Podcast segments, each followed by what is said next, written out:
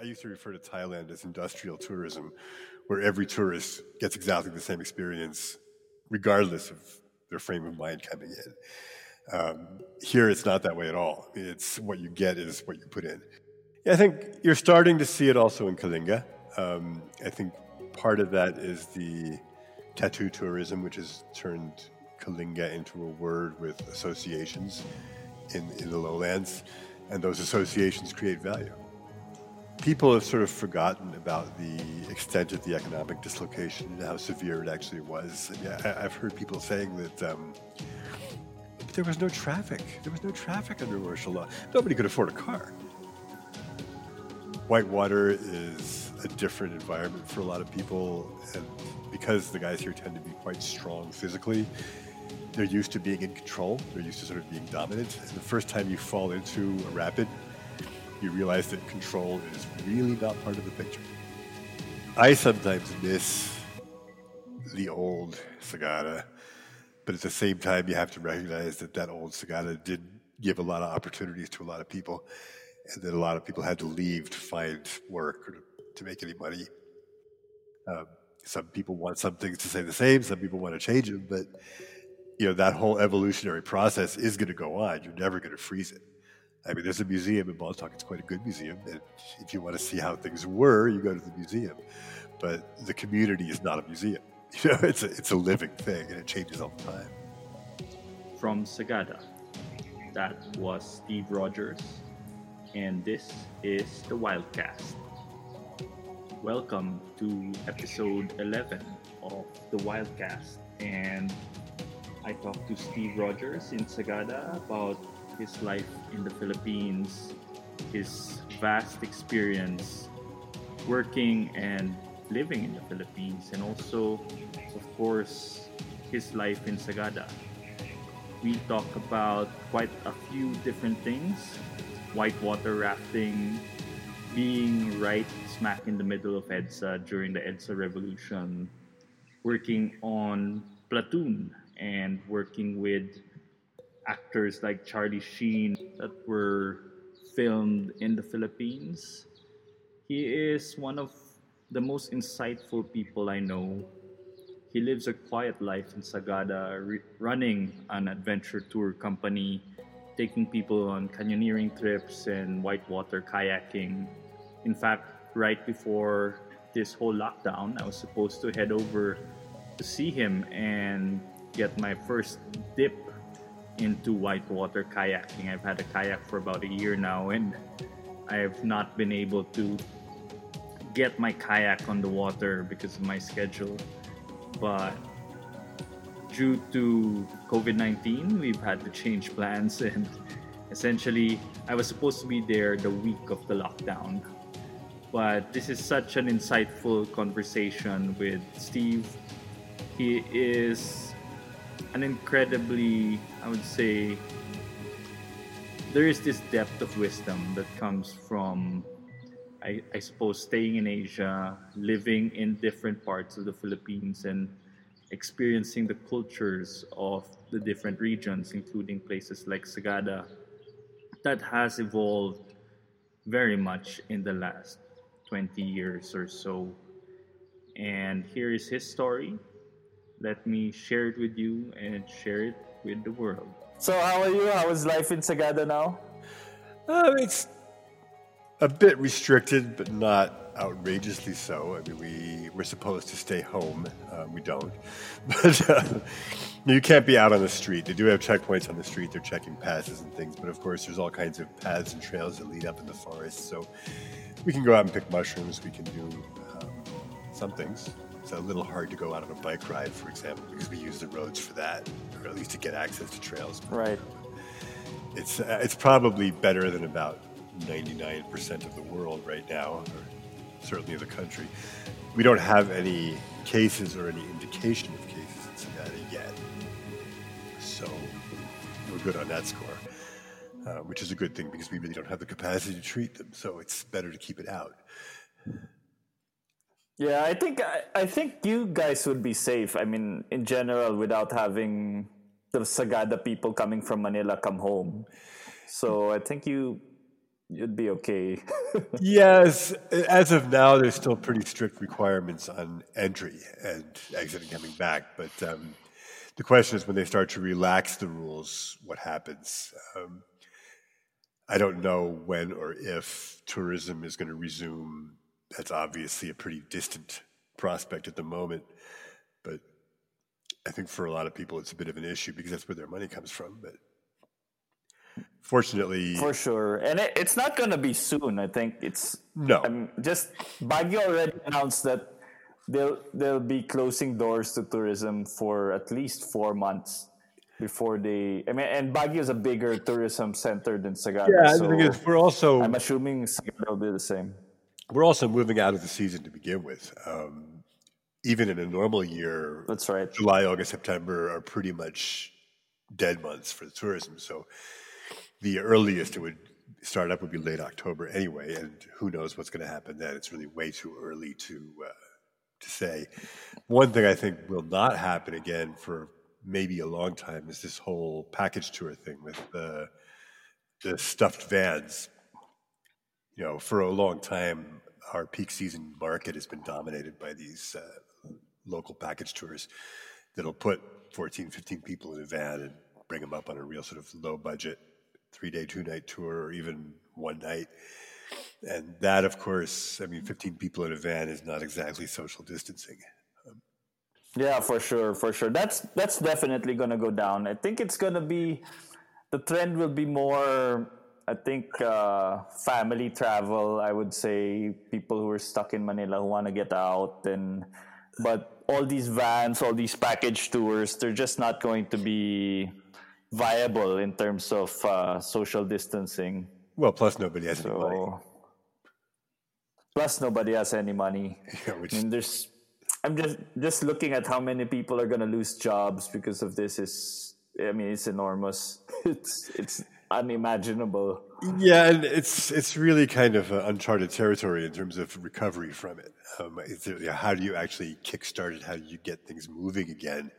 uh, it's I think going to be a little more complicated than people seem to think. I mean, if you just taking off the restrictions will do something, but it's um, each thing you close has a knock-on effect. Um, it's it's not only that say hotel shuts down, the hotel's demand for goods and services shut down, so their suppliers are shut down, their suppliers are shut down, and so all down that chain you have things stopping, and it's um, and even if the business opens up, if the customers aren't there, if the customers can't afford the, to go, then uh, it doesn't just start up again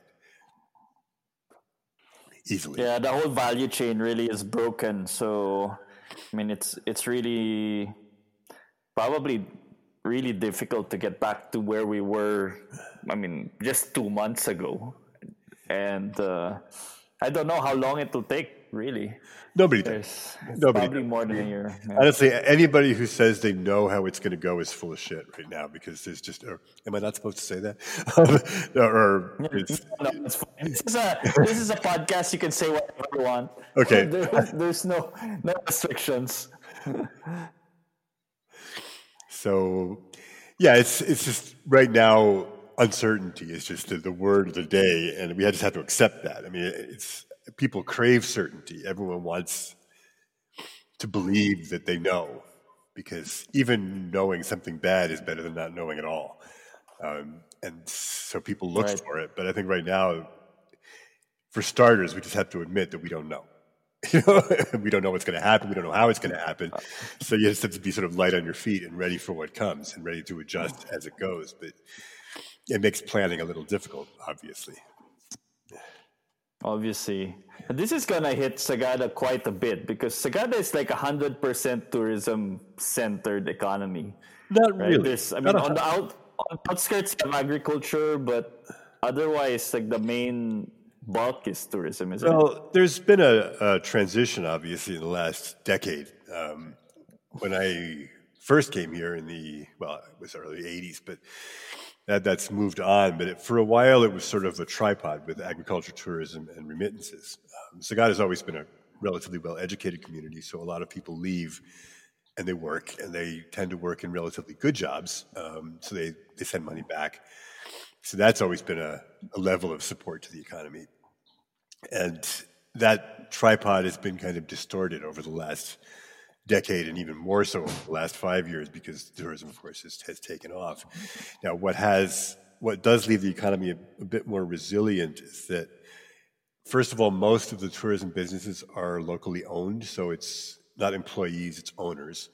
Most people own something. They own a house. Uh, very few people have got to rent. In fact, I don't think anybody who's really Isagada rents. So that's true. Uh, that makes a difference. I mean, if you have if you're an employee who's renting and your money's cut off, then you can't pay the rent, and your landlord has no money, and you can't pay for food. I mean, here, agriculture is still producing. Pretty much everybody's still eating. Uh, if anybody's actually hungry in Sagada right now, it's pretty well hidden. Um, there's people that are maybe kind of bored with the food they're eating, but I don't think anybody's actually short food um, because we do produce food In fact, right now it's cheap because there's less ability to send it out and less demand from the tourism sector. Um, last year at this time, for example, um, vegetables were more expensive than they are now. Right. I've always found Sagada goods to be more expensive than even here in Baguio and Trinidad. Yeah, well, especially over the last decade, as the tourism picks up, the basically just demand exceeds supply especially specialty goods, your coffee or strawberries, something like that. That um, the tourism, tourists will buy a little tiny cup of strawberries for 100 pesos, uh, which is maybe 200, right. 200, grams, just to say they had strawberries in Sagada and take a picture of it, post it on Facebook. Um, and then the price goes up because we can't buy them by the kilo anymore because people would rather sell them by the 200 grams to the tourists.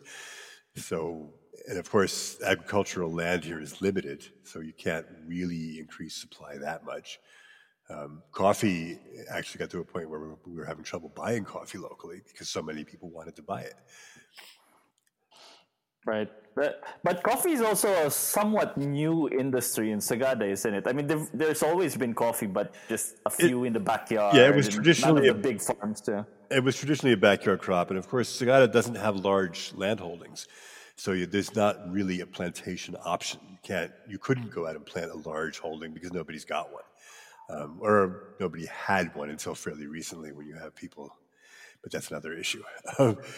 right now, I think the biggest single coffee holding in Sagada is uh, Jen's place in Aguid, which is a few hectares. But it's not like a situation where you're going to have people planting full scale plantations to coffee or to anything yeah, else. that's tiny. A few hectares is tiny for a coffee plantation. Yeah, in terms of uh, in terms of uh, industrial, yeah, it's it's uh, yeah. especially you can't really make significant amounts of money on a few hectares of coffee in general. Not significant in the sense that. Um, in the industrial sense of getting really rich, but one right. thing they, one thing they have done with coffee which I think needs could be done more effectively with vegetables, is to build value out of branding and to turn it into a premium product.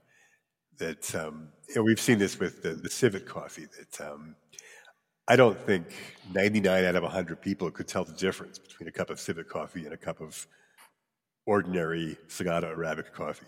And if you put the two cups in front of them, but because it's special, because it's branded. It has this sort of right. it has this cuento that goes with it. The value. It, no, it's like four hundred pesos a cup or something. yeah, I think here it's like a hundred plus for a cup or two hundred or something like that. I haven't. I don't. I don't order it, so I don't know for sure. But it's um, but the value comes from the story, and if you add a story to it, um, it becomes more valuable. And the advantage of that is you're adding value locally instead of adding value down the line in a processing chain.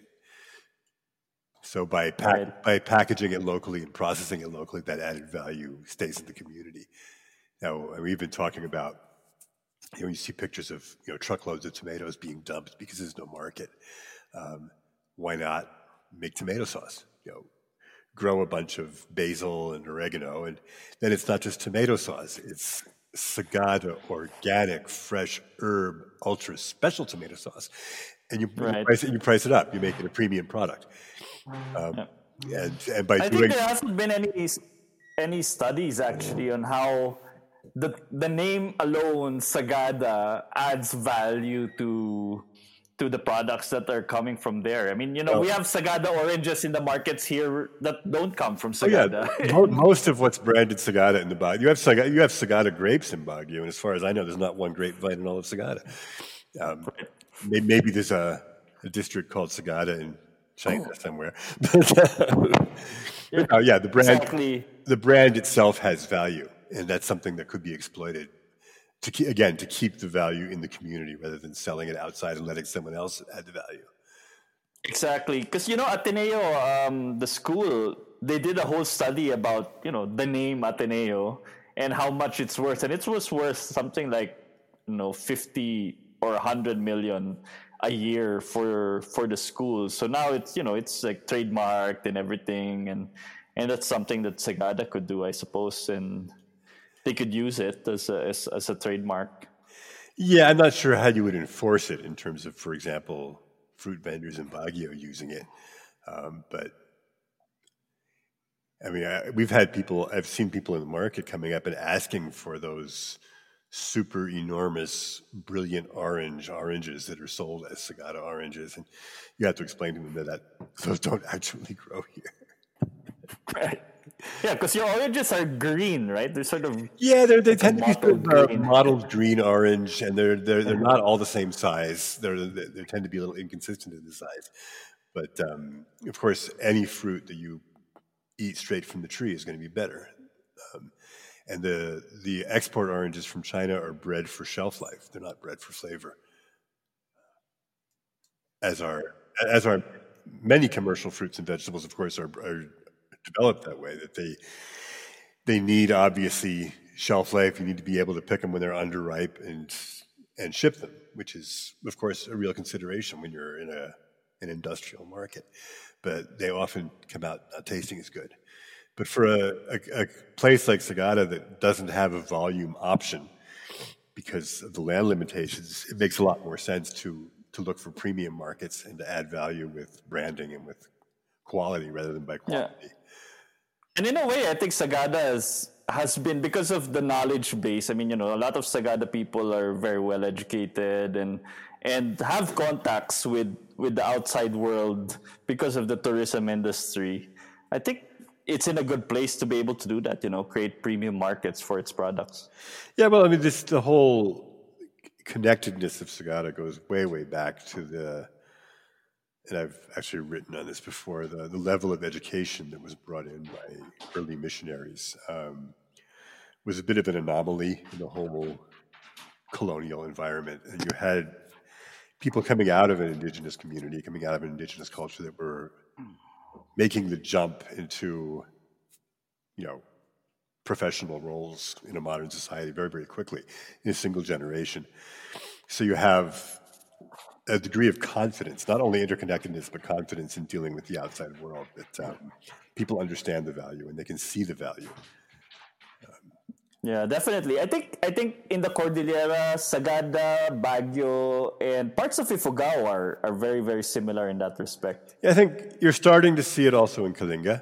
Um, I think part of that is the tattoo tourism, which has turned Kalinga into a word with associations in, in the lowlands, and those associations create value. Um, so you're seeing again coffee branded as Kalinga, and you're seeing sort of a, a consciousness that there is a, a brand potential there. Yeah, that's true. That's true. When, when was when was the first time you came to Sagada? What was um what what year was that 19 that you come came into this region? I believe it was 82. 1988. 82 or 83 was the first. 82. Yeah.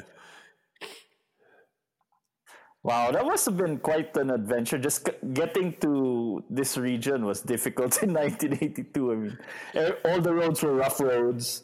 Uh, bus services were still, you know, the old chicken buses. Yeah, there, The it was, it was dusty, pretty rough. raw. Although actually, the the hardest time for transport that I can remember was uh, in the early '90s, right after the earthquake,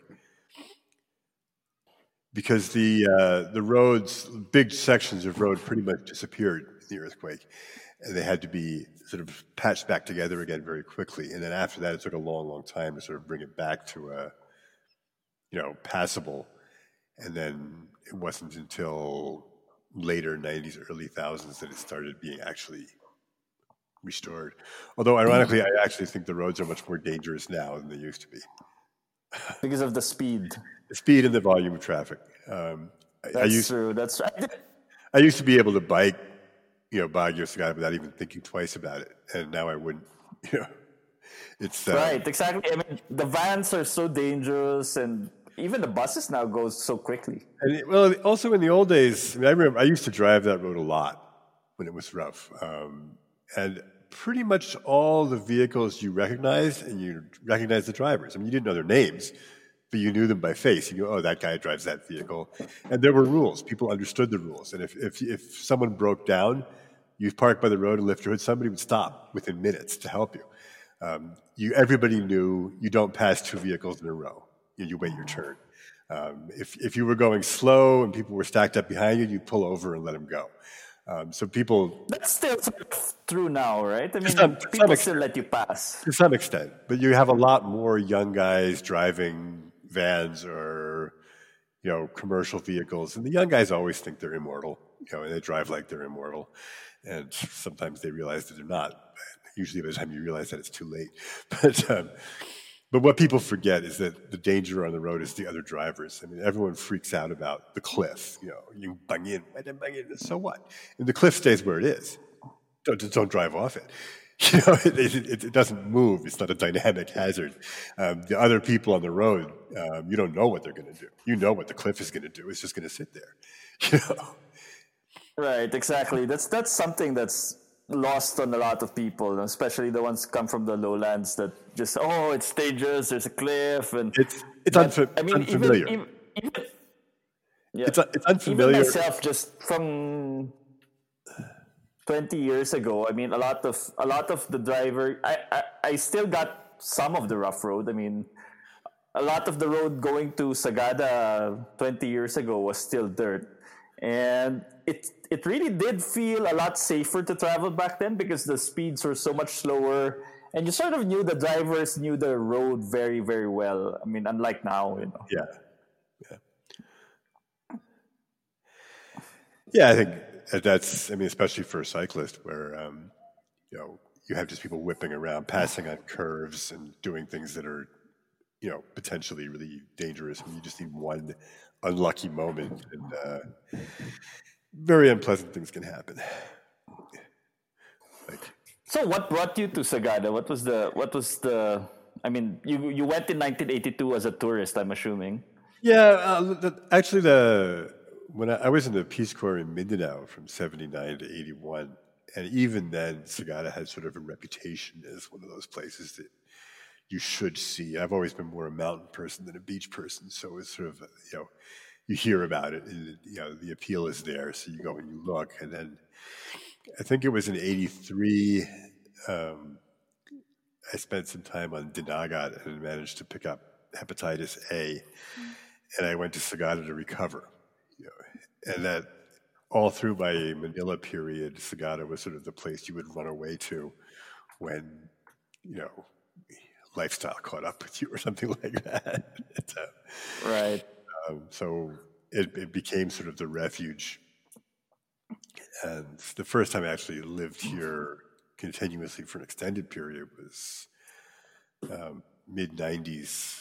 And that's when I developed asthma living in Manila. Um, we actually owned a mm-hmm. house at that time, and the doctor just said, You got to get out of here. this, this city's going to kill you.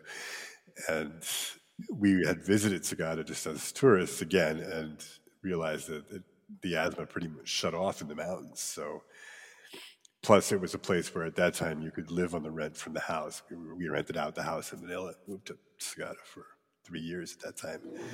So, you know, that, that, that was the first time we sort of settled in. And my two older kids. Okay. And Sagada was quite a different place back then, wasn't it? I mean, I was there in the late 90s, and and it's so different from what it is now. Visually, of course, uh, yeah. Culturally, less so. Um, a lot of the culture is still there. It's just hidden under more concrete. but but I mean, Right. yeah, in terms of the yeah, the just the number and size of buildings, things like that, um, the difference is pretty striking. I mean, I was I was really sort of sad when they expanded the road from uh, from town down through Makam Kamlis, because that that road always sort of felt like a gateway to Sagada. The, the little narrow road with the trees hanging over it, and there were always tons of fireflies there at night. And then, of course, when they came in and turned it into a four lane thing. Oh, so Right. good. That's that, that's well, that's progress, and I mean, the the tourist boom of Sagada wouldn't be without the, those concrete roads that lead to it now. Yeah, and, and of course the the roads also mean easier shipping out for vegetables, you know, and things like cell phones have made a big difference to vegetable dealers. I mean, you can get on the phone and find out what the offering price is in Solano, what the offering price is in Trinidad, what the offering price is in a few different places, and then decide where you're going to ship your goods. Um, you couldn't do that once upon a time. You know, it's um, you know, things like that. The, the better roads and the better communications do make a difference to a lot of businesses. No, for sure. I mean that that's something that actually changed Benguet farmers quite a bit. I mean, it changed their wealth status quite significantly. Just the entry of cell phones and being able to check what the prices were allowed them some measure of control over the market in a way. Yeah, or yeah, much more. Maybe not control, but much more market power than they once had. Right. And after the like you you said that you were in the Peace Corps and when you moved to the Philippines did you just stay here after the Peace Corps work or did you No, I went back. I, I actually went back and got a job in New York City, coming out of a village in Mindanao, which Oh really? It's it's actually cultural adjustment and culture shock is sometimes more dramatic going the other direction. Because when you come when you go to a foreign place everything is different but you expect it to be different. You're ready for it to be different. You want it to be different. That's why you go. Uh, when you go back you expect everything to be the same and everything is the same but you're different. So everything feels different there's this difference that you can't put a finger on it because it's you, and you're seeing it through a different set of eyes and a different um, paradigm. So you keep looking for that that thing that causes it to be different, and at first you can't see it because it's uh, it's behind your eyes, not in front of them. And I, I got to a point after about eight months in New York City where I had this feeling like if I don't get out of here right now, I never will. I'm going to spend the rest of my life in this treadmill. And so I decided to leave. And that might have been a bad decision or a good one. I really don't know because there's no way to know how it would have gone otherwise. But um, it's, you know, that's where I am now. So And you've now lived in the Philippines for how many years now since since you moved back? Well, um, there's been some in and out and back and forth, but most of the time since 1979, I'm not sure I can count that high, but it's a lot of years. Wow. Wow, that's. I mean, I was talking to Jim um, a few weeks ago, and he, he, you and him actually have a very similar sort of experience. He came in through the army as a GI, and eventually stayed and worked in Asia, obviously over the over the the last forty years or so, and fell in love with the Philippines. So, Yeah, it's. I mean, it's it's an interesting place in the sense that you know, even as a whether from a as a tourist or an expat, uh, it reflects so much what you bring into it. Um, you know, so- in some places, like in, I used to refer to Thailand as industrial tourism, where every tourist gets exactly the same experience, regardless of their frame of mind coming in. Um, here, it's not that way at all. It's what you get is what you put in, you know, and so it, that can be a good thing or a bad thing depending on, on what you bring with you. I mean, looking at, at say Jim, I mean, he came here as a out of the military and did quite well for himself. Um, a lot of people who do that. I mean, when I lived in Subic for a while, you had a lot of guys coming in out of the military who would come in and they're physically fit, they're all trim and ready, and they they go straight out and just start drinking nonstop. And within three years, they're they're falling apart physically. Um, because when when you're in the Navy, you come into port, you know, once every couple of months, and for a few days, you know, that's in your mind as the most fun you ever had the booze and the girls and the Yeah. part, nonstop party. But when you're doing that three days out of every two months, you can sustain it. But when you're all of a sudden you're 45 or 50 and you're doing it every day, uh, doesn't quite work the same way. You know? It's, um,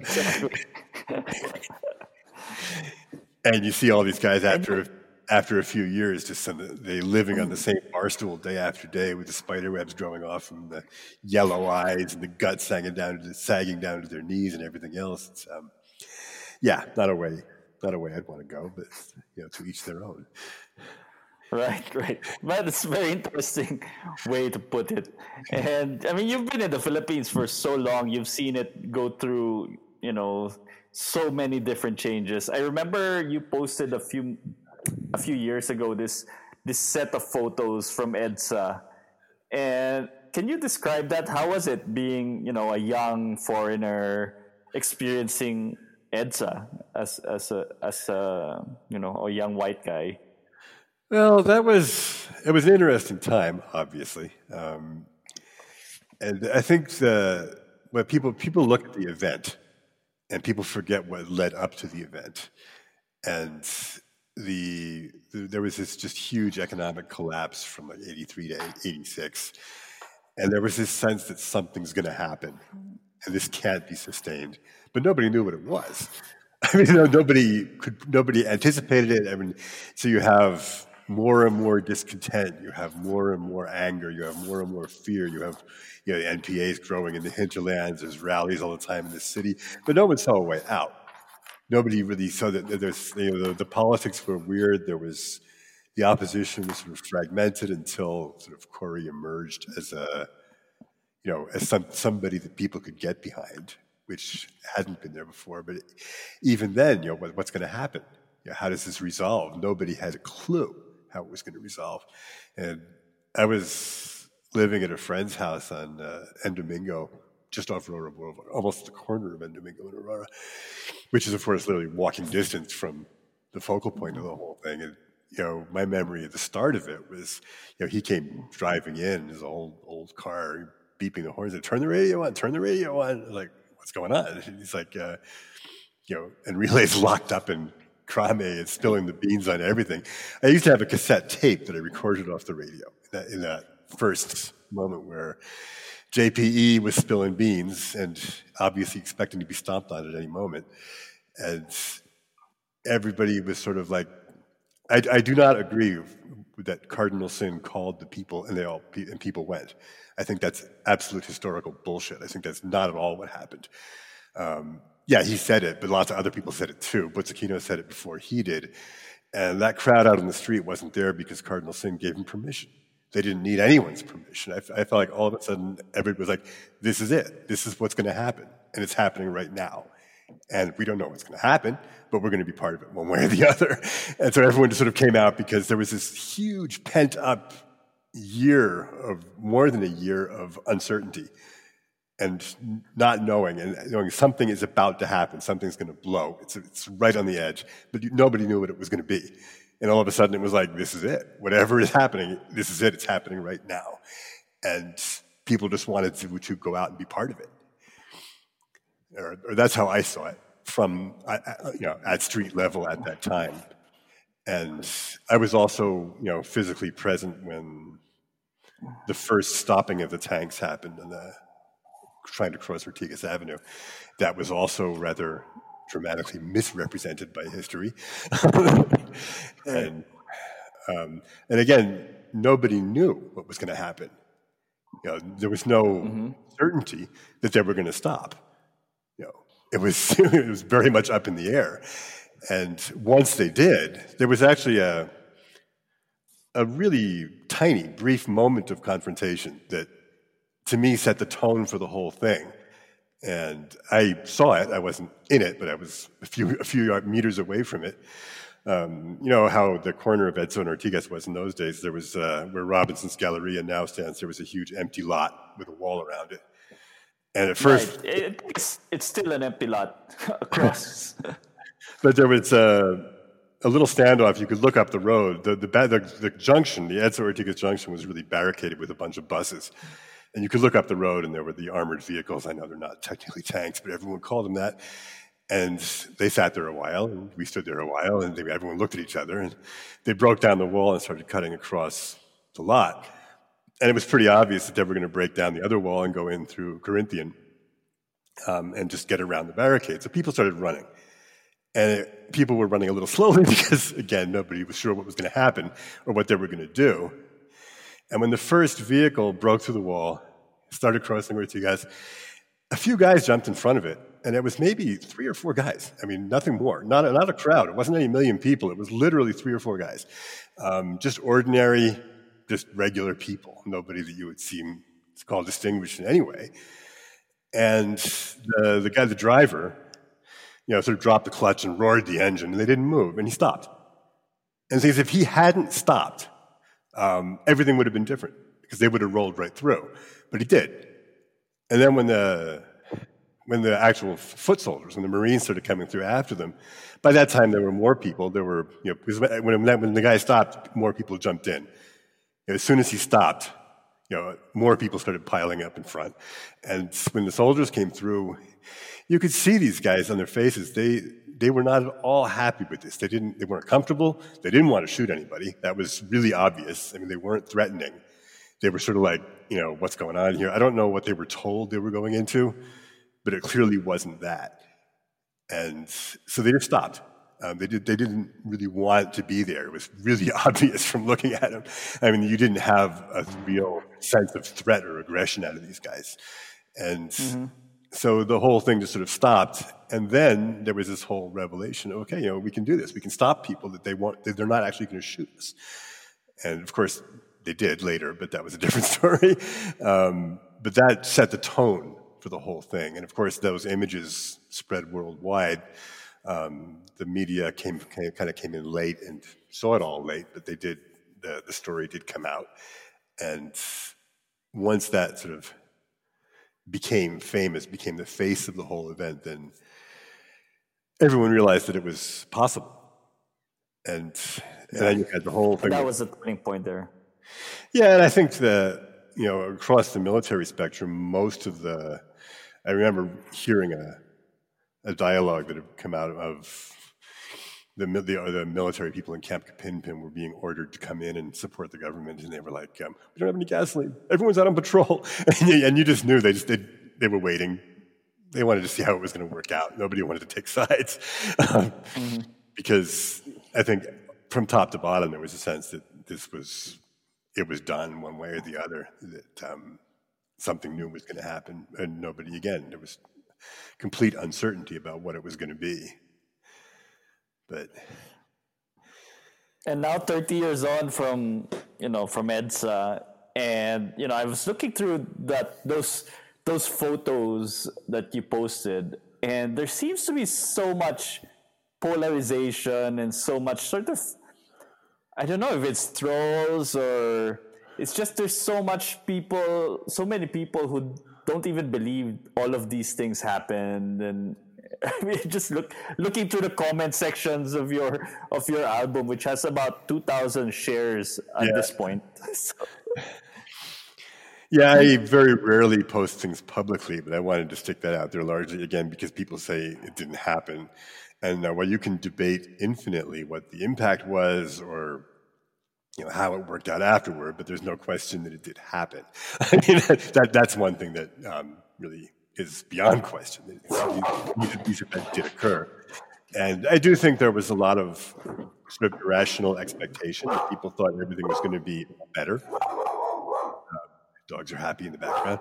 But, uh, and in retrospect, I think uh, over the, the subsequent years, there was a lot of sort of frustration and anger with uh, the Cory government, which in retrospect, I think was largely misplaced because things were such a mess you know, that I don't think anybody could have come in and, and just made that right.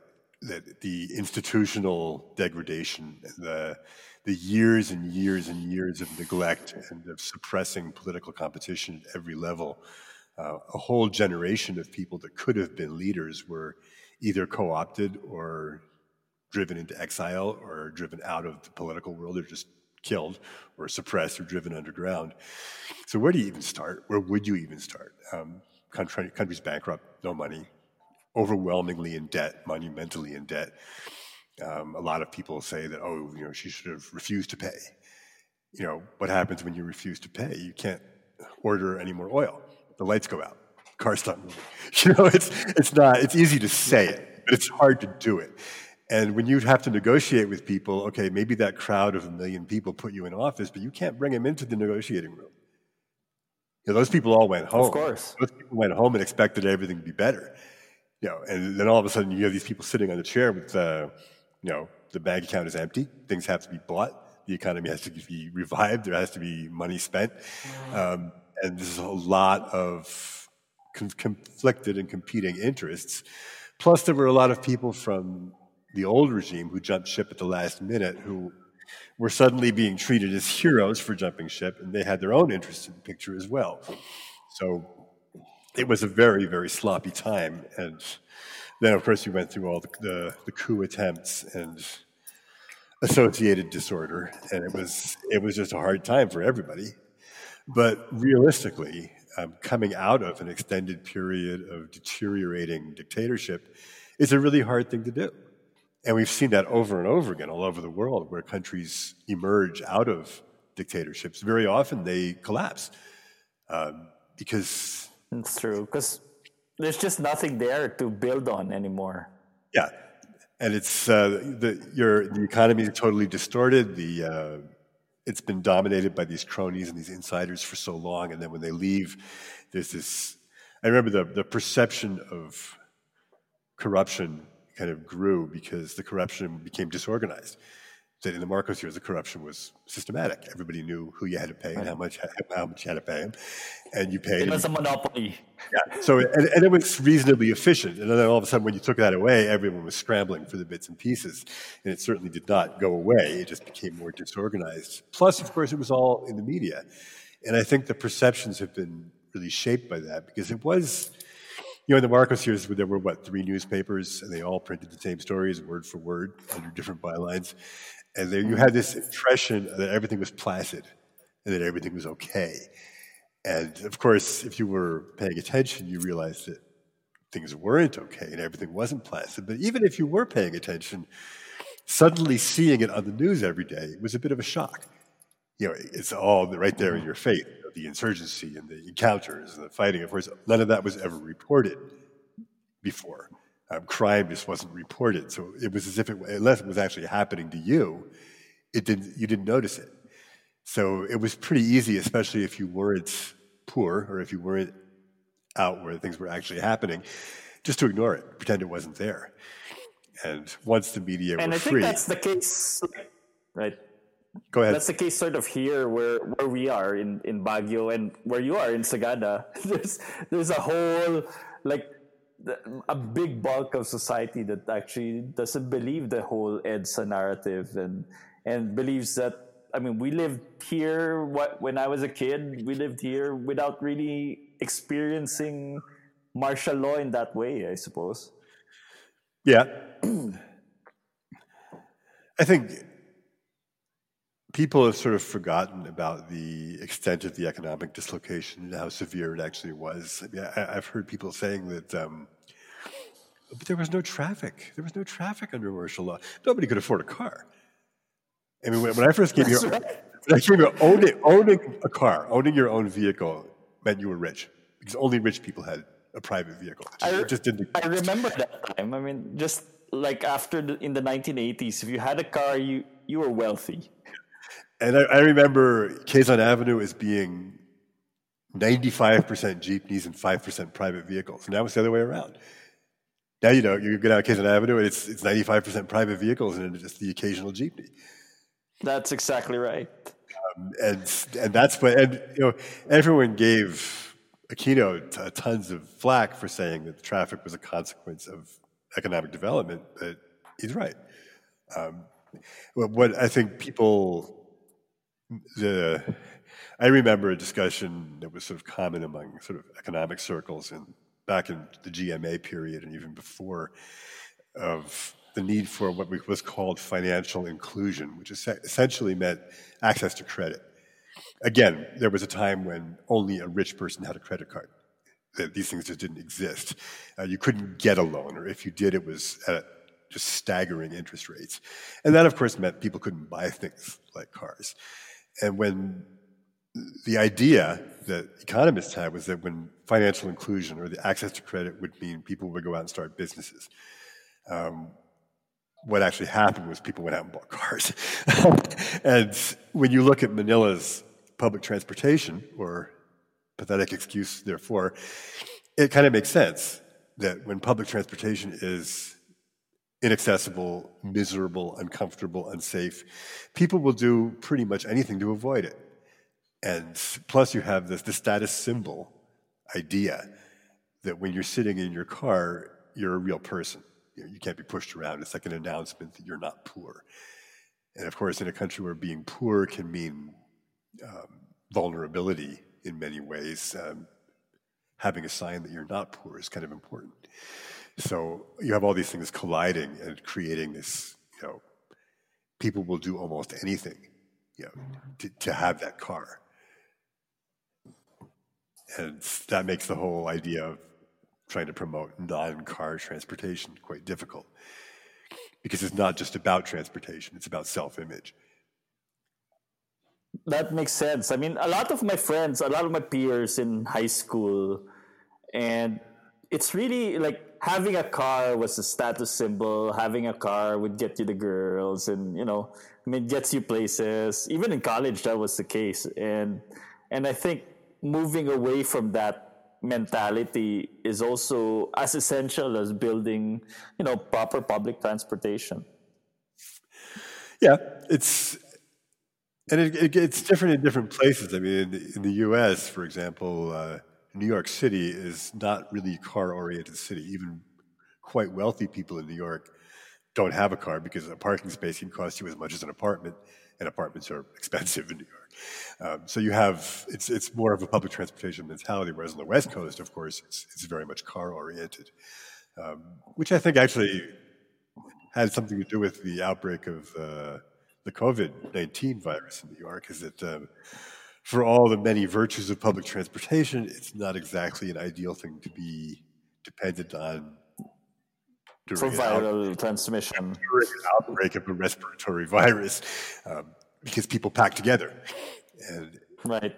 As opposed to the West Coast where people sort of drive on their own and yeah. they're naturally socially distant. Yeah, it, uh, it does impose a degree of social distancing that, that I used to refer to as a metal exoskeleton. people, move around in their little metallic exoskeleton. And I also saw like um, after in the 80s, were you in a movie or a few? Or, yeah. I actually you were in some movies, right? I actually worked as a script editor and script writer for a while, and I also would appear in movies mainly when they needed someone who would do a little bit of dialogue because I could I could remember the words. Uh, at that time, was, there was a, a, huge vogue for sort of Vietnam War movies for a while, so we did a lot of those. And then there were sort of these Mad Max science fiction type of movies that were popular. And I remember as as a writer when we got into the the vogue for kickboxing movies. I knew it was time to get out. were you in Apocalypse Now? Was it one of those movies no, you were in? Or I was. Apoc- oh, you were in Apocalypse Now. Right. I was after that. Um, that was before my time. Uh, many of my friends right. were in it. I was I was involved with Platoon, not with Apocalypse Now. Platoon, okay.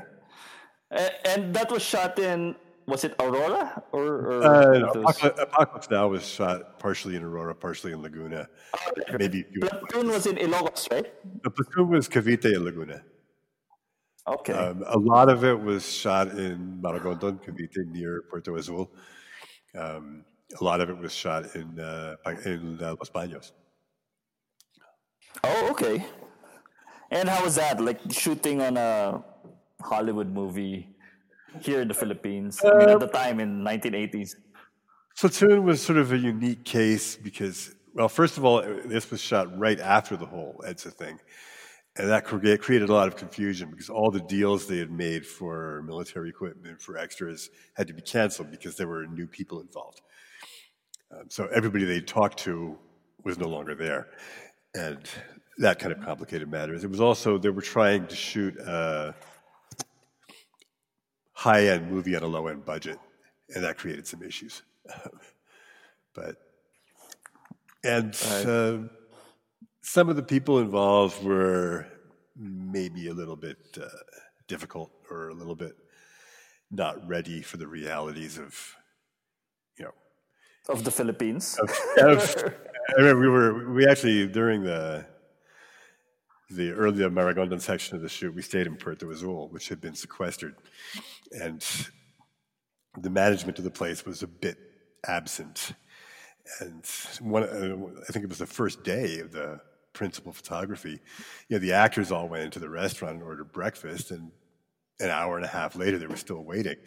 And, you know, people are on the set calling on the radios, freaking out, and, you know, where are the actors? Where's the cast? Why, we, we, can't, we shouldn't have something. They didn't want to leave because they hadn't had breakfast because the kitchen had no staff. And, and, and the, one of the producers, Alex Ho, was a fellow from New York, was like, uh, "Can't we get order out from Dunkin' Donuts or something?"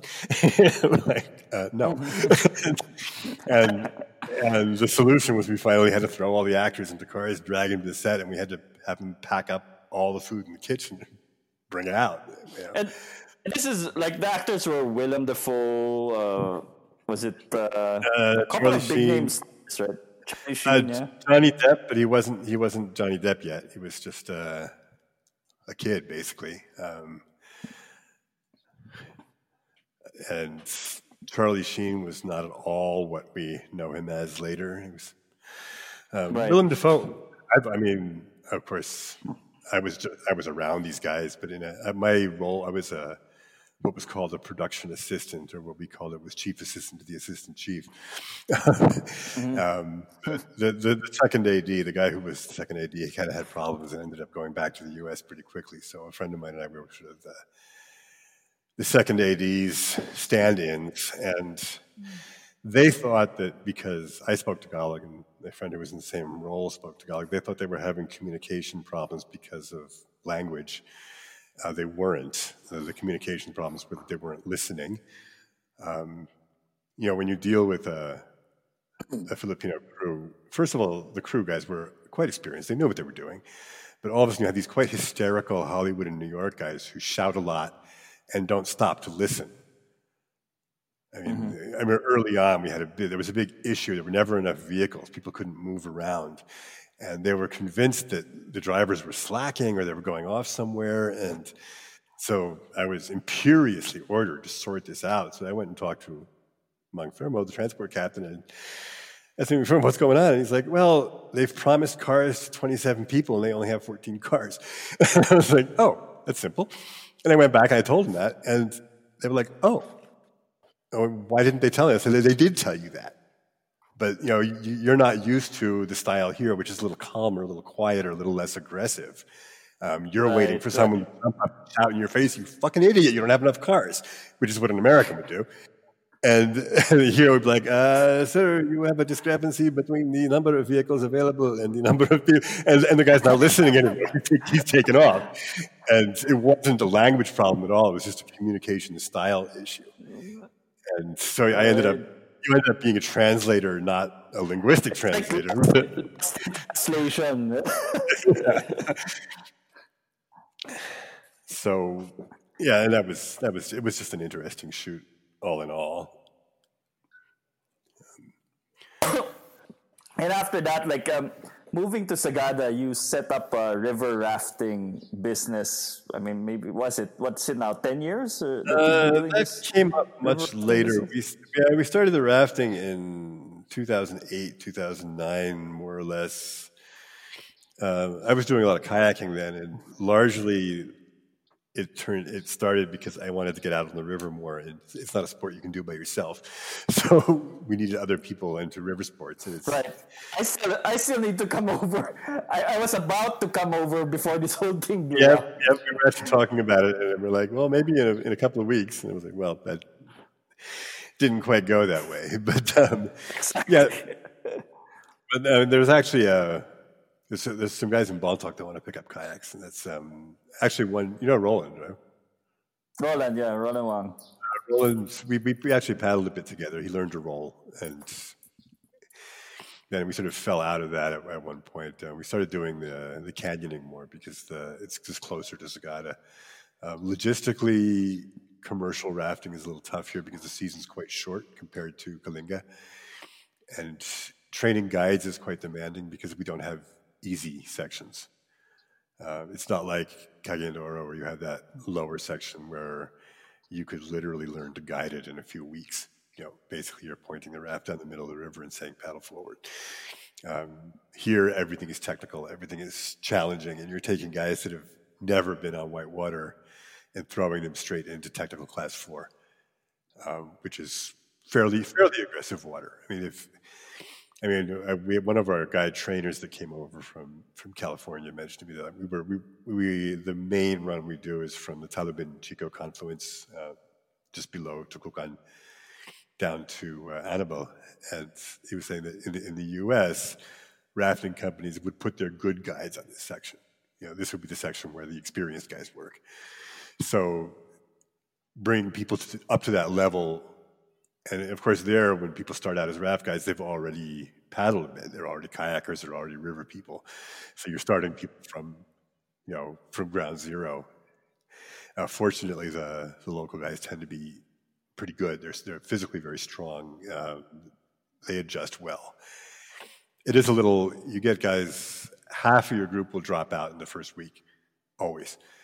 Uh, whitewater is a different environment for a lot of people. And because the guys here tend to be quite strong physically, they're used to being in control. They're used to sort of being dominant. And the first time you fall into a rapid, you realize that control is really not part of the picture.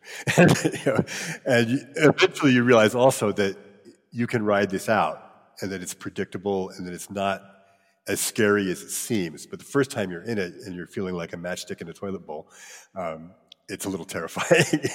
and some people, I remember one guy, the first time he fell in, he went home and like had a little ritual to like cleanse himself and never went back. it was you know, just a level of uh, it's a type of fear that people haven't experienced.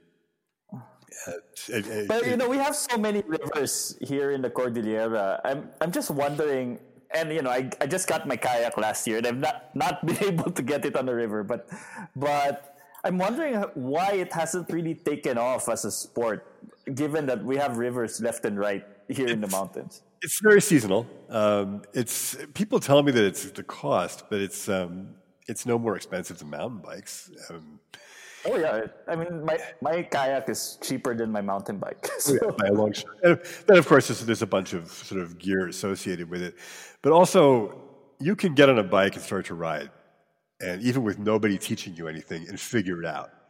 You can't do that with a kayak. Um, like the first step to whitewater kayaking is the roll and until you can roll, you're really constrained in what you can do. And to teach yourself to roll would be almost impossible. Um, even watching videos and things, it's um, you watch thousand videos and you hear it described a thousand times, and then all of a sudden you're upside down in the water with your legs confined and a very limited range of movement, and the, the panic level becomes extreme. Um, you go through this a thousand times with people, and the first time they actually turn upside down, um, they don't go into the setup position. They go, you actually roll. You the first time you flip, you're in the setup position, and then all of a sudden the paddle's flapping all over the place, and they're kicking their way out of the boat because you're upside down and you're confined and you're underwater. And people, it's a it's a very viscerally uncomfortable place to be. Um, and the roll itself is an extremely counterintuitive movement. Um, what, you what you want to do, your instinct says get your head out of the water because that's where the air is. You know, obviously, air is kind of important. But in a, a proper roll, the head is the last thing to come out of the water. And you can't do it with strength. It's, if you try to muscle your way up, you'll, it'll, it won't work. You'll, you fail every time. It's mm like trying to, it's like trying to do push-ups in water. It just doesn't happen that way. So, because there haven't been very many people around who can, who can teach it, um, there haven't been very many people who tried it. Right, right. But you've you've kayaked here. Where, what rivers have you gone down on um, here in the region? Um, well, ninety nine percent of the paddling we've done here is on the Chico, and we used to do more exploring, um, but then we got in this pattern where you know, I would be in Sagada and people would come to visit. You know, when people come to visit, you tend to go to the, the closest and most accessible river, which is always the Chico. Um, we did. We used to run a river in Ifugao, which is the basically from Uha, um, the the bridge from Uha going to Hapao. You'd go up to Hapao and paddle down to the bridge, which is now no longer possible because the exit point has sort of slid away. Um, that's a quite technically challenging little bit of water that is definitely not beginner friendly. Um, there was a, a, British group that was here a few years ago that paddled quite a bit of stuff that I hadn't been familiar with. I used to always go to the Agno, uh, the Agno above uh. And oh, okay. But, but, I was never able to get it at the right volume. Uh, the thing with the Agno is that it, it's it's quite low. It when it it's rains, low it. When it rains, it shoots up, but it drops down very very quickly. So you have to really catch it at the right level. Um, so I was never able to catch it at the right level when there were other paddlers around because you were constrained by that too. Because again, it's not something you do on your own. Um, and I'm not a real superstar paddler by any means. I'm not, I'm not, nearly as good as like these the British kids that came over. So you want to, you know, you tend to be a little cautious because you don't want to bite off more than you can chew. So they they ran uh, portions of the Amburayan, which looked really beautiful. I saw that, I saw that video. Yeah. Um, it looks like really nice water. Um, there looks like a section lower down that um, that's quite inaccessible and would probably be quite challenging, maybe unrunnable. Um, there are some sections. The rivers here tend to have slot canyons, which tend to be very narrow, very steep places, which you tend to avoid in a kayak because once you enter the slot canyon, you're not able to emerge anyway but um, down the river. So if there's a feature on the river that you can't run and you can't walk out, you're in a bit of a problem. Like the section of the Chico that's um, just above Bugnay. Are you familiar with that?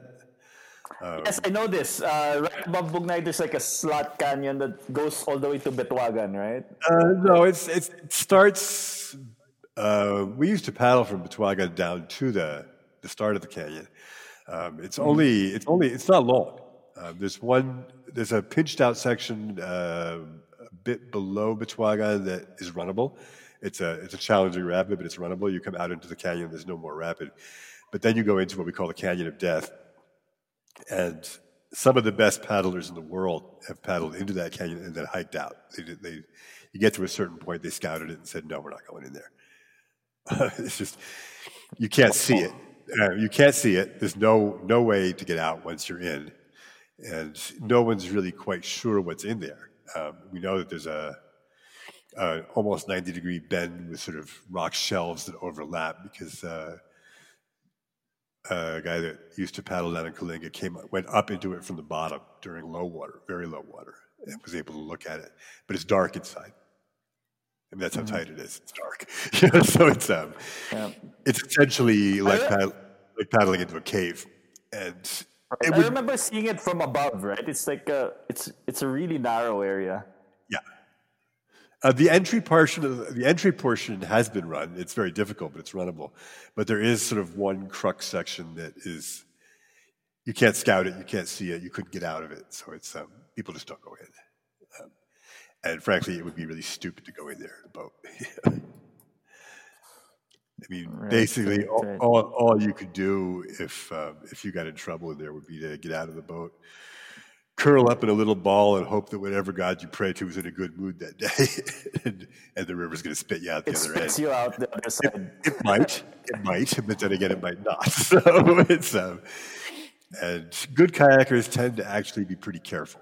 I mean, you see things on YouTube of you know huge waterfalls and you know, monumentally difficult rapids. What you don't see is that these guys scout those things very carefully for a long, long time, and they look for just the right water level, and they know exactly how they're planning to get through. And some things that look very difficult aren't, and some things that look kind of innocent can actually be really dangerous. uh, so they know what they're doing. Um, it's, it's not a sport for people who you know, have big balls and small skills. we used to refer to that as the we used to refer to the balls to skills ratio in mountain biking. Whereas, you know, as long as they stay more or less equal, you're okay. Um, if your balls outrun your skills, then you, you make orthopedic doctors happy. right, right, right.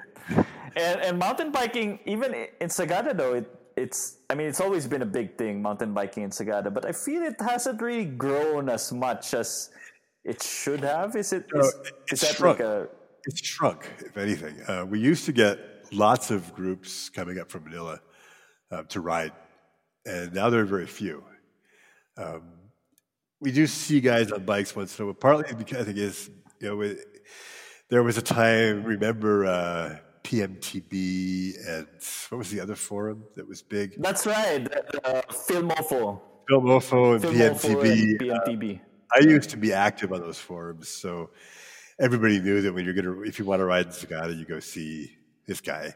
So they would get in touch with me first, and we and we go out and ride, and then the forums kind of deteriorated into a, you know, the usual social media crap, and so I kind of dropped out of it, and now the riders that come up don't know who's here. Uh, there used to be more riders here, but people have left. You know, a lot of the young guys that rode are no longer around or no longer riding. Uh, my son is now, he was sort of the, the most skilled rider here for a long time now. He's not here anymore. So uh, we still. Well, he's one of the most skilled riders in the country. yeah. yeah. but uh, and uh, plus, I don't maintain so many of the trails anymore. Um, I maintain a few of them, but with one guy uh, working on trails can be a little rugged. Yeah, yeah. With four or five guys, you you go out. And, and it's a guy that. Yeah, go ahead. Right.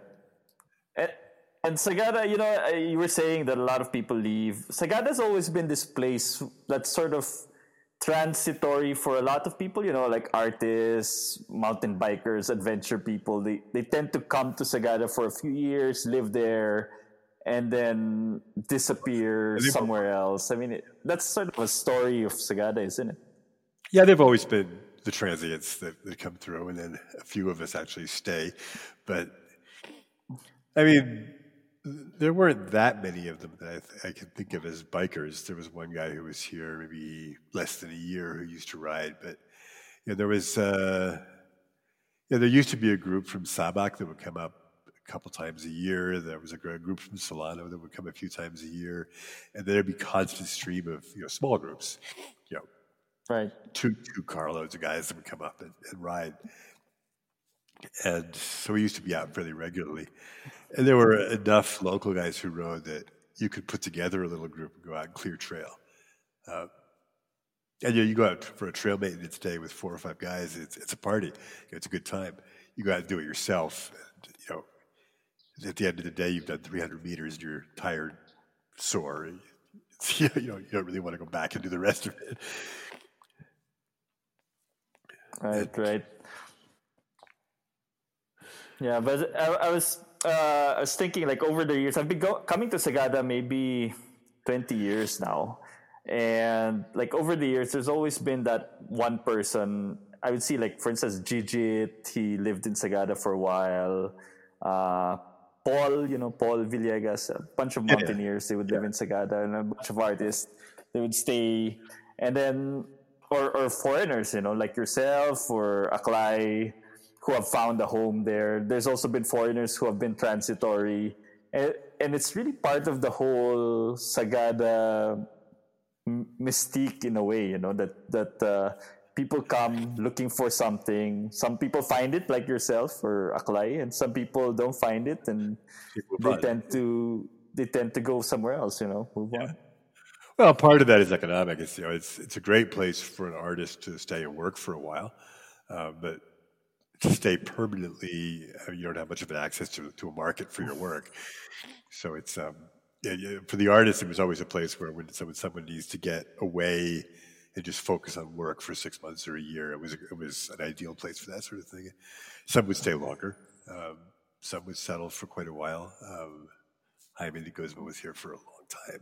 Um, a few others, but I think maybe less so now. Um, you had a certain number of Europeans who would just come for the weed, stay six months or a year, run out of money, blow my nose. right. So uh, that's like a that's something also that sort of I would say has gone down a bit. You know, the weed in Sagada. It, it doesn't seem to be as prevalent as it used to be 20 years ago. 20 years ago, you'd just be walking on the street and someone would offer you weed. But yeah. it doesn't seem to be as common. I think part of that was that, you know, for, yeah, of course, all this is illegal. We probably should talk about it, but it's all deep in the past, you know, and for a, while, you know, they stopped growing it here a long time ago because it was just a little too public. But when the guys up in uh, that other province, you know, nearby started growing it, the Sagada guys were the middlemen. And They, they still had the market mm. connections. They would go up there and buy it and bring it down. And that those deals created some bad blood because something goes wrong, someone doesn't get paid, you know, there's hostility and things go wrong because, of course, that kind of business, you don't have courts or legal recourse. So things can get difficult. And then eventually the the guys from the other places that were growing started making their own connections. They started going straight to the market, and mm-hmm. they cut the, the middlemen got cut out. So I think it wasn't so much a conscious decision to walk away from the business; is that a lot of these guys who were who were the middlemen simply no longer had business anymore. You know, they couldn't go up to some other place and buy something really, really cheap and go somewhere else and buy, sell it for a lot of money because the person who was growing it was taking it was going to carry it on his own. And right, that's right. And that's one of the changes that you know the Sagada has gone through in the in in the last ten years or so. That tourism has really gone up. I mean, now tourism is more Filipino than foreign. It, eh, many years yeah, ago, you don't have sort of you the only see people, yeah. Hindi na masyado yung hippie ang dating. you know, it used to be sort yeah. of uh, the, the backpacker hippie. yeah, yeah. So that that changed, um, and you know things changed with it, uh, which some people might say is a good thing, but um, some people might not. Although we still have people who arrive and sort of wandering around, vaguely looking for it, but. We used yeah, to have. It's, it's, it's something like I remember coming to Sagada 20 years ago and having the old people singing Bob Marley and reggae songs, like very very different from the rest of the Cordillera, where everyone's listening to country music, you know. Yeah, so. Yeah. And then you come to Sagada, this little village in the middle of nowhere, and then suddenly it's like Bob Marley, The Doors. It, it's really a big stark contrast to the rest yeah. of the region. Yeah, the, the Bob Marley Legend album was like the only cassette in a lot of places for a long, long time. yeah. And so, I mean, to to end this, you know, this whole conversation, I think you've you've lived in Sagada long enough that you've seen it change. You've seen a lot of things stay the same and like, what are your thoughts on how Sagada has sort of evolved through the entire time that you've you've lived there? Well, I sometimes miss the old Sagada, but at the same time, you have to recognize that that old Sagada did give a lot of opportunities to a lot of people, and that a lot of people had to leave to find work or to, to make any money. And you can't really blame them for wanting to change that. And culturally, you know, things change, but all living cultures change. You know, if a culture isn't changing, it's dead. And that's a natural process. And I think what's important is that the, the changes are still largely locally controlled. That it's not outsiders coming in and imposing change. Uh, people are sort of adopting change as they see fit.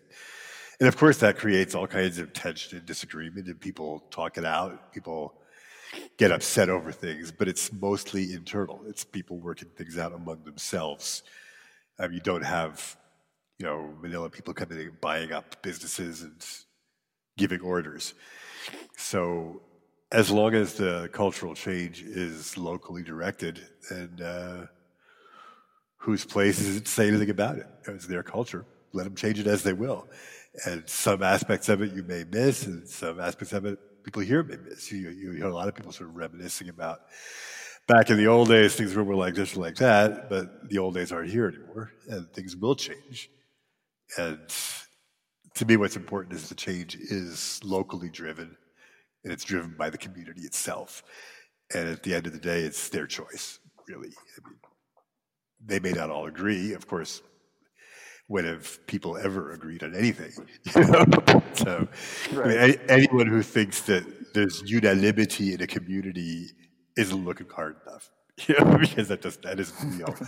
and, and, and of course there's disagreement and conflict because it's that you know people are people. That's the way things are.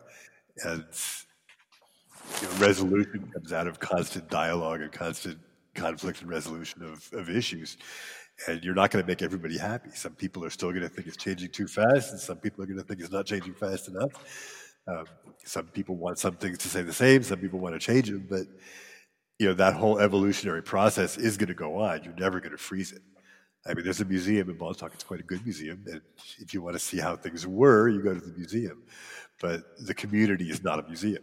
You know, it's a, it's a living thing and it changes all the time. That's a very, very good point. And but one of the things I really noticed in Sagada in particular, and probably most of the mountain provinces, there's even though with all of this development with all of these changes that are happen- happening now, there's this undercurrent of prevailing culture, you know, that the traditional culture that still sort of sort of permeates everyone's activities and permeates everyone's like lifestyle well, pe- in a way. Yeah, people are proud of the culture, which makes a big difference. In a lot of places, indigenous people have been taught to be ashamed of it.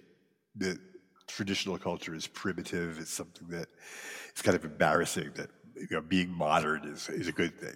And here, you know, people are still modern. Um, you'll see a traditional ritual going on. People are sitting there with their iPhones, you know, taking pictures. But that isn't seen as contradictory in any way. I mean, people don't see the culture as being a primitive thing that they need to leave behind. They see it as something that's living and organic. And the price of that is change, of course, but the fact that it is still respected, it's still admired, it's still an object of pride rather than shame is really important to me. And I think like even even now, and I've been to a few weddings in Sagada. A traditional wedding is much more expensive than a modern wedding by by quite quite a margin. It is, and it, even it is, it isn't. Um, remember that at a traditional wedding, everybody comes and gives you money. That's true. That's true as well. Yeah. At the end of the day, you may not break even, but you know it's not that far off. Um, I mean, I, have been through it. I didn't. I didn't keep the books on it, but I, but I think, um, yeah, the, the, donations do tend to cover or close to cover, and of course, the labor is all free. You know, it's all donated you know, the day before. That's true. You know, you have probably 100, 150 people there preparing food and preparing everything, getting everything ready, and that's just something people do. It's again, it's part of the culture. It's not.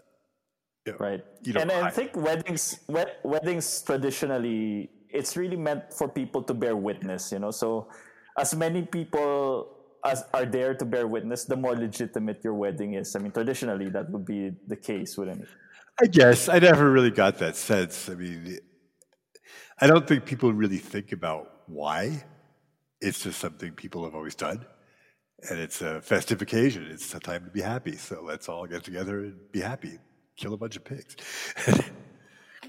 I, I mean, I never really thought of it as a sense of legitimacy. It's just more, it's a thing people do and have always done.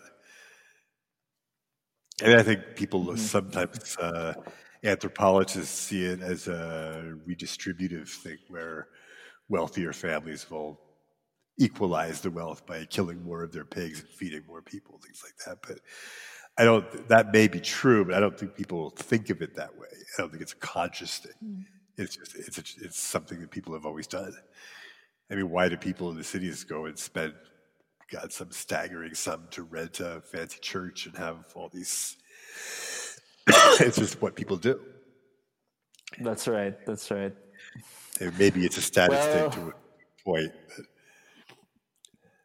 That's that's for sure, for sure. And I think really now that's that's what it is. You know, sometimes we we fail to look at things at just the face value. You know, it's done. People do it, and we just need to respect and enjoy that whole process that people do. You know. as long as it's not hurting anybody. I mean, it's. Um, I remember there used to be a bit of a thing here where people would look over they forgot. They God, those people are. You know, they kill too many carabaos. The, was the, the carabaos are are valuable. They're a resource. They, they can be used in agriculture. So why would you just kill them all for a wedding? Uh, here you kill one buffalo and a bunch of pigs, but but again, uh, you could overdo it. I mean, you wouldn't want to kill all your livestock just for a wedding because then you wouldn't have any more livestock. But um, I don't think people really do that. Um, so yeah, you could push something to an extreme and it would become destructive. But uh, those things tend to work this, work themselves out and to equalize. You know, people aren't stupid; they figure out what's what works and what's sustainable and what's not. Uh, okay, I think um, I think we have enough. Uh, this, we've been talking for almost an hour and a half now, and uh, but thank you very much, Steve. Uh, just a few last questions. Are there any books that you would recommend that you currently read? You're currently reading, or books that you would recommend people to read? Uh, actually, the, all the books I'm reading now are books I'm rereading. It's stuff that I read a long time ago, and then I we moved house some time ago, so I packed all the books away in boxes. And I sort of open books up, opened boxes up, and of course, right now with a couple of small kids in the house, I don't get to read all that much. I mean, the only way I can, get, I can read is to get constipated, spend a lot of time on the toilet. But yeah, actually, I just, I just finished rereading uh, Raymond Bonner's book on the Marcos period and uh, Okay. 100 Years of Solitude. Two, two, Hundred Years of Solitude. Okay. two very different but actually somewhat similar books. All right. Well, thank you very much, Steve. And I hope I can get to Sagada soon and finally get on the kayak. It's the season now, isn't it? it's yeah, it is. the Um, start of the season. Well, well, I mean, right now it's probably real brown the water because the first few rains sluice all the silt out. You need a typhoon to come in and blow all the shit. But you know, to start out, basically, all you need is a little bit of still water that's deep enough to to play in and learn to roll in. Um, because again, we do have that deficiency of really easy stuff. So it, you do need to spend some time in that that flat water, you know, to get comfortable and expect, expect to expect to spend some time upside down. Yeah. Well, I'm gonna I'm gonna steel myself for that. Hopefully, because I can't wait to get out. But you know, this whole thing is over. yeah, I would- I would really like to get sort of a small group together and uh, to get people paddling again because um, yeah, that would be nice. can't do it alone. What an insightful discussion with Steve. I've always come out with fresh perspectives every single time that I've had a chat with him. He really sees things through a somewhat different lens from the rest of us in some ways. One of the things that really jumped out for me here is something that I myself have experienced in the Cordillera how a lot of tourists are saying that oh we need to keep this place like it was 10 years ago 15 years ago 20 years ago. But people need to realize that this is a constantly evolving thing. Culture is a constantly evolving thing.